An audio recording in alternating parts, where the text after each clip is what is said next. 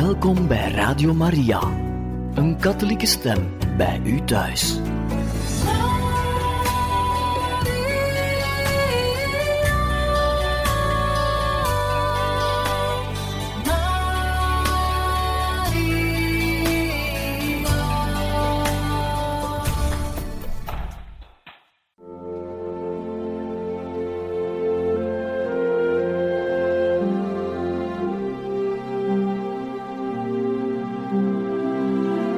Beste luisteraars van Radio Maria, welkom bij het programma Catechismus.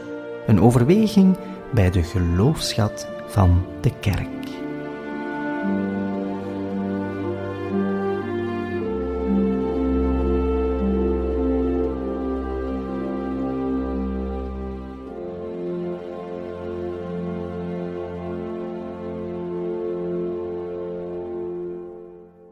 Welkom beste luisteraars in het programma Catechismus, waar u vandaag kan verder luisteren naar een catechese-reeks gebracht door Pater Gerard Denis over het zesde hoofdstuk uit het Evangelie van de heilige Johannes, over Jezus, het brood des levens. Johannes, zesde hoofdstuk. Eerst zagen we de wonderbare spijziging 6.1.15. Het was een teken, het teken. En dan hebben we gezien hoe Jezus op het water wandelt. 6, 16, 21. En nu gaan we het even hebben over de broodrede te Cafarnaum. 6, 22 59. En dan om te eindigen zal het gaan over de uitwerking van de reden 6, 6 tot 71.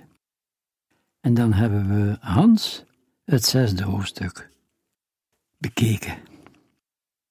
Ten derde dus de broodrede. 6, 22, 59. De kern, het hoogtepunt, het middelpunt van het zesde hoofdstuk is natuurlijk de broodrede. En er is een overgang naar de redevoering geweest, de Cafarnaum. 6, 22, 25. Het volk dat Jezus nog de leerlingen aantreft, gaat op zoek naar hem, men vindt hem te Cafarnaum. Dit zoeken is nog heel aards, zoals blijkt uit vers 26. Jezus verlangt een gelovig begrip. Geloven. De Joden eisten een teken bemerkt hier de kenmerken van Johannes. Hij begint zeer plechtig, voorwaar, voorwaar. En dan hebben we bepaalde grippen die terugkeren. Bijvoorbeeld werken voor, werken, tekenen, zien, geloven. En dan zien wij dat er tegenstellingen zijn. Het denken in tegenstellingen. En dat is dan verhankelijk en blijvend. Verhankelijk voedsel en blijvend voedsel. Ten vierde, verkeerd begrepen worden. Werken voor wordt verstaan als werken verrichten. Werken alleen maar voor voedsel. En Jezus verwijt de aardse gezindheid van de Joden en klaagt ze scherp aan. Vers 26, zeer belangrijk. Tekenen zien. Het moet een gelovig zien zijn zodat ze leren zien wie Jezus is. Dit was niet gebeurd bij de wonderbare spijzing. De mensen zoeken slechts lichamelijke verzadiging. Vers 27. Hier komt het eigenlijk openbaringswoord, waarop het plechtige voorwaar voorwaar van vers 26 gericht was. Werken voor is hier zich inspannen. De spijs die Jezus bedoelt en die ze moeten zoeken, werken voor, heeft een drievoudige eigenschap. Ze is blijvend, werkt duurzaam. Geen honger of dorst meer. Dan, ze is bestemd een eeuwige leven. Bewerkt het eeuwige leven. Vergelijkt 6, 49, 51.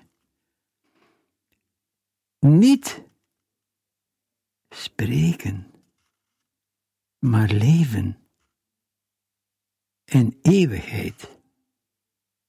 En niet sterven, maar leven in eeuwigheid. Ze is de haven van de zoon der mensen. Volgens Johannes is deze degene die bekleed met de volheid van Gods macht uit de hemel neerdaalt en weer naar de hemel opstijgt. Hier is nog niet direct de Eucharistie bedoeld. Moet gezien worden in verband met 414. Water dat opborrelt een eeuwige leven. In beide gevallen, 6, 27 en 414, gaat het over de haven van het heil, de eeuwige leven, het eeuwige leven, dat de verrezene zal geven aan allen die in hem geloven. Het eeuwige leven dat de verrezene zal geven aan allen die in hem geloven. Op hem immers heeft de Vader God zelf zijn zegel gedrukt. De Vader heeft Jezus bezegeld.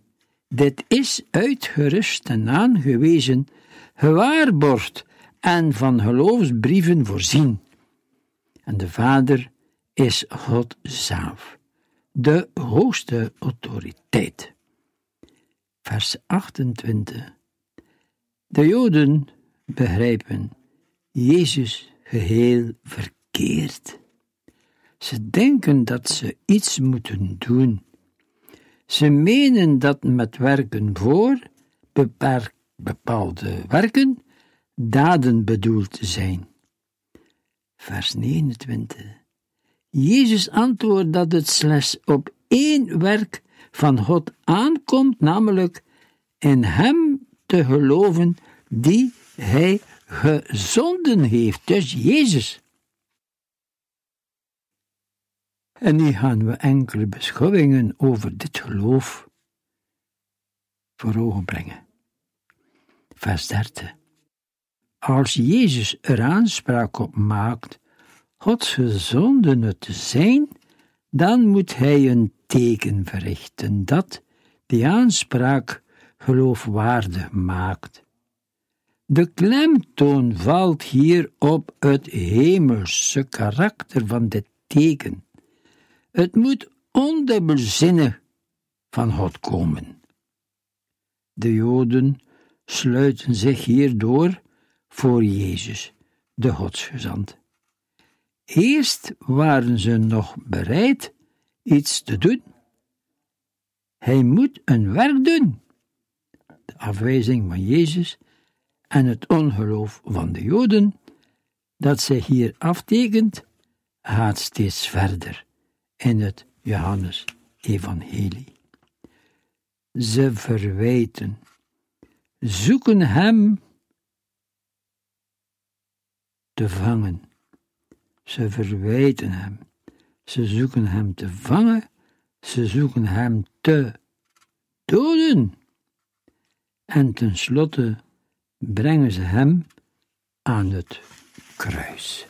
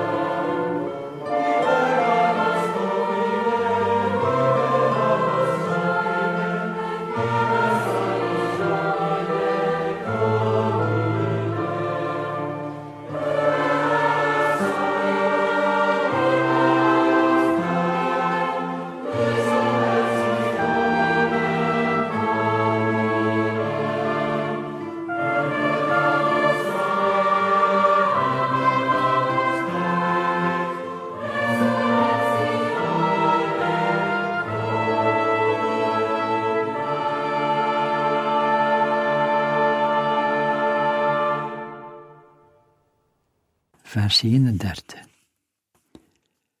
De Joden eisen een teken van God, gelijk aan het mas. Jezus, tijdgenoten, leefden in de overtuiging dat de Messias het mannenwonder opnieuw zou voltrekken. Het citaat dat ze aanhalen. Brood uit de hemel af wij hun te eten, is voor Jezus de aanleiding en het thema van de broodrede die nu volgt.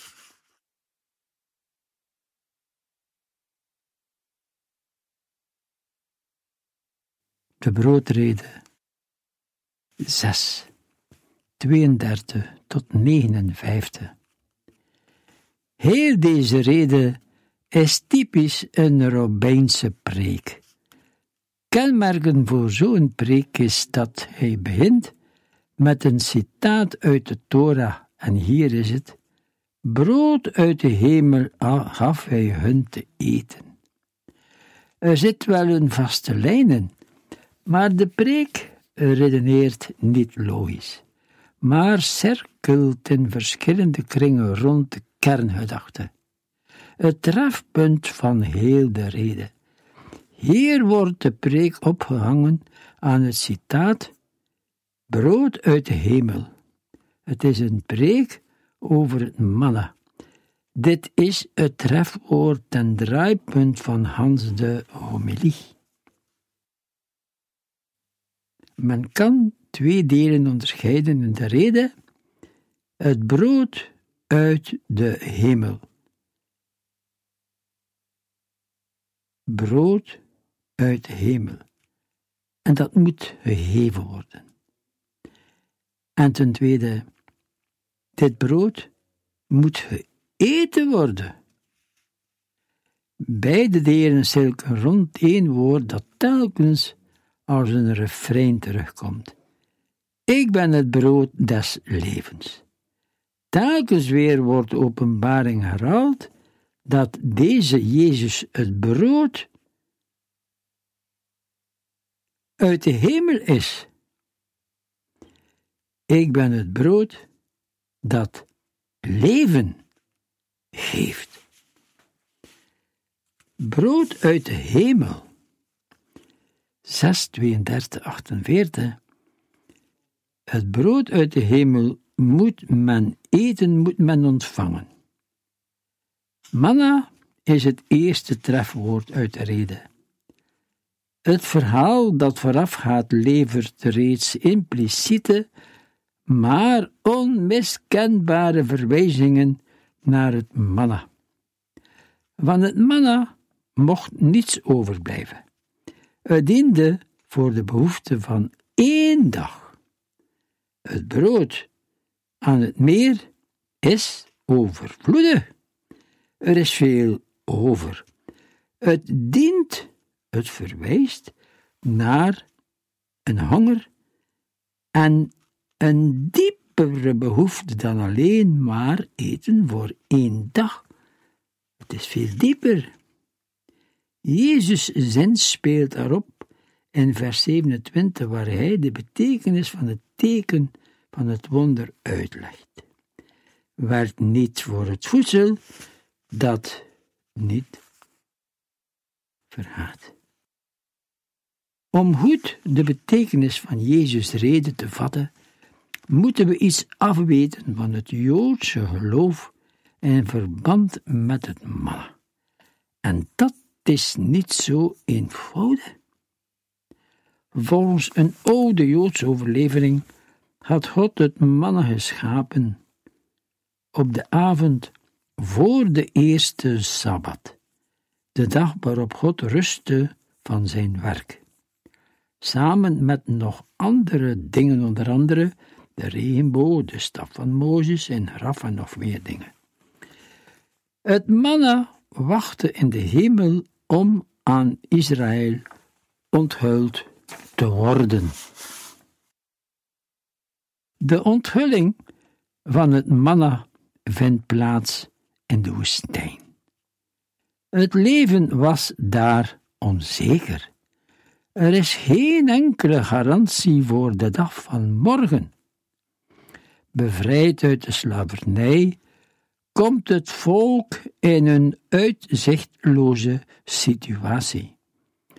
Hoe moeten we hier verder leven? Hun vraag naar brood is tevens een vraag naar de zin van hun leven. Waartoe zijn zij op aarde? Wat moeten ze hier in deze uitzichtloze situatie? Wat moet ik, wat moeten wij op deze wereld, in deze woestijn? Het antwoord op die levensvraag is het manna. Komt uit de hemel. De hemel is de tegenpool van de woestijn. Het tegenovergestelde van de woestijn is de oase van groen. Bronnen van levend water ontspringen daar. Er is licht en warmte die uitgaan naar deze wereld. Vandaar wordt de aarde in leven gehouden. Uit die hemel komt het manna, het brood des levens. Het valt zomaar omlaag. Exodus 16:4. Het is veel meer dan alleen maar materieel voedsel. Het is de levensbron. Het geeft antwoord op de levensvraag. Waartoe ben ik op aarde? Het doet aan de woestijnhanger weten waar hij aan toe is, waar hij naartoe gaat. Het manna wordt ook gezien als het woord van God, de Torah. Een lamp voor mijn voeten, weg naar de toekomst, brood om van te leven. Elke dag krijg je genoeg, zoveel als je nodig hebt, en daags voor de Sabbat krijg je het dubbel. Zoveel om je op Sabbat ongestoord aan het woord van God te kunnen toevertrouwen. Algemeen verwachten de Joden dat het mannen zou terugkomen bij het aanbreken van de nieuwe tijd en het verschijnen van de Messias. Ingaand op dit geloof spreekt Jezus nu over het manna, dat opnieuw gegeven wordt, maar dit manna onderscheidt zich op drieërlei wijze van het eerste manna in de woestijn. Ten eerste, het wordt niet door Mozes gegeven, maar door mijn vader, zegt Jezus. Ten tweede, het nieuwe brood dat de vader heeft, is het echte brood uit de hemel. Ten derde, de vaderen die het manna gegeten hebben, zijn gestorven. Wie dit nieuwe manna eet, sterft niet meer, maar zal in eeuwigheid leven. Samenvattend is dit de boodschap. Niet Mozes heeft het brood uit de hemel gegeven, maar de Vader heeft nu het echte brood uit de hemel. Brood dat blijft. Het eerste manna was verhankelijk. Het nieuwe, definitieve manna is onverhankelijk en schenkt eeuwig leven. Dit nieuwe manna is Jezus zelf. Dit is het kernpunt van Hans de Rede. Driemaal, getal van de voltooiing, wordt plachtig, zeer plechtig, de identificatie van dit brood met Jezus bevestigd. Ik ben het brood des levens. Vers 35. Er wordt geen letter van die uitspraak teruggenomen. Al het gemor en het getwist en later het afhaken van de leerlingen ten spijt.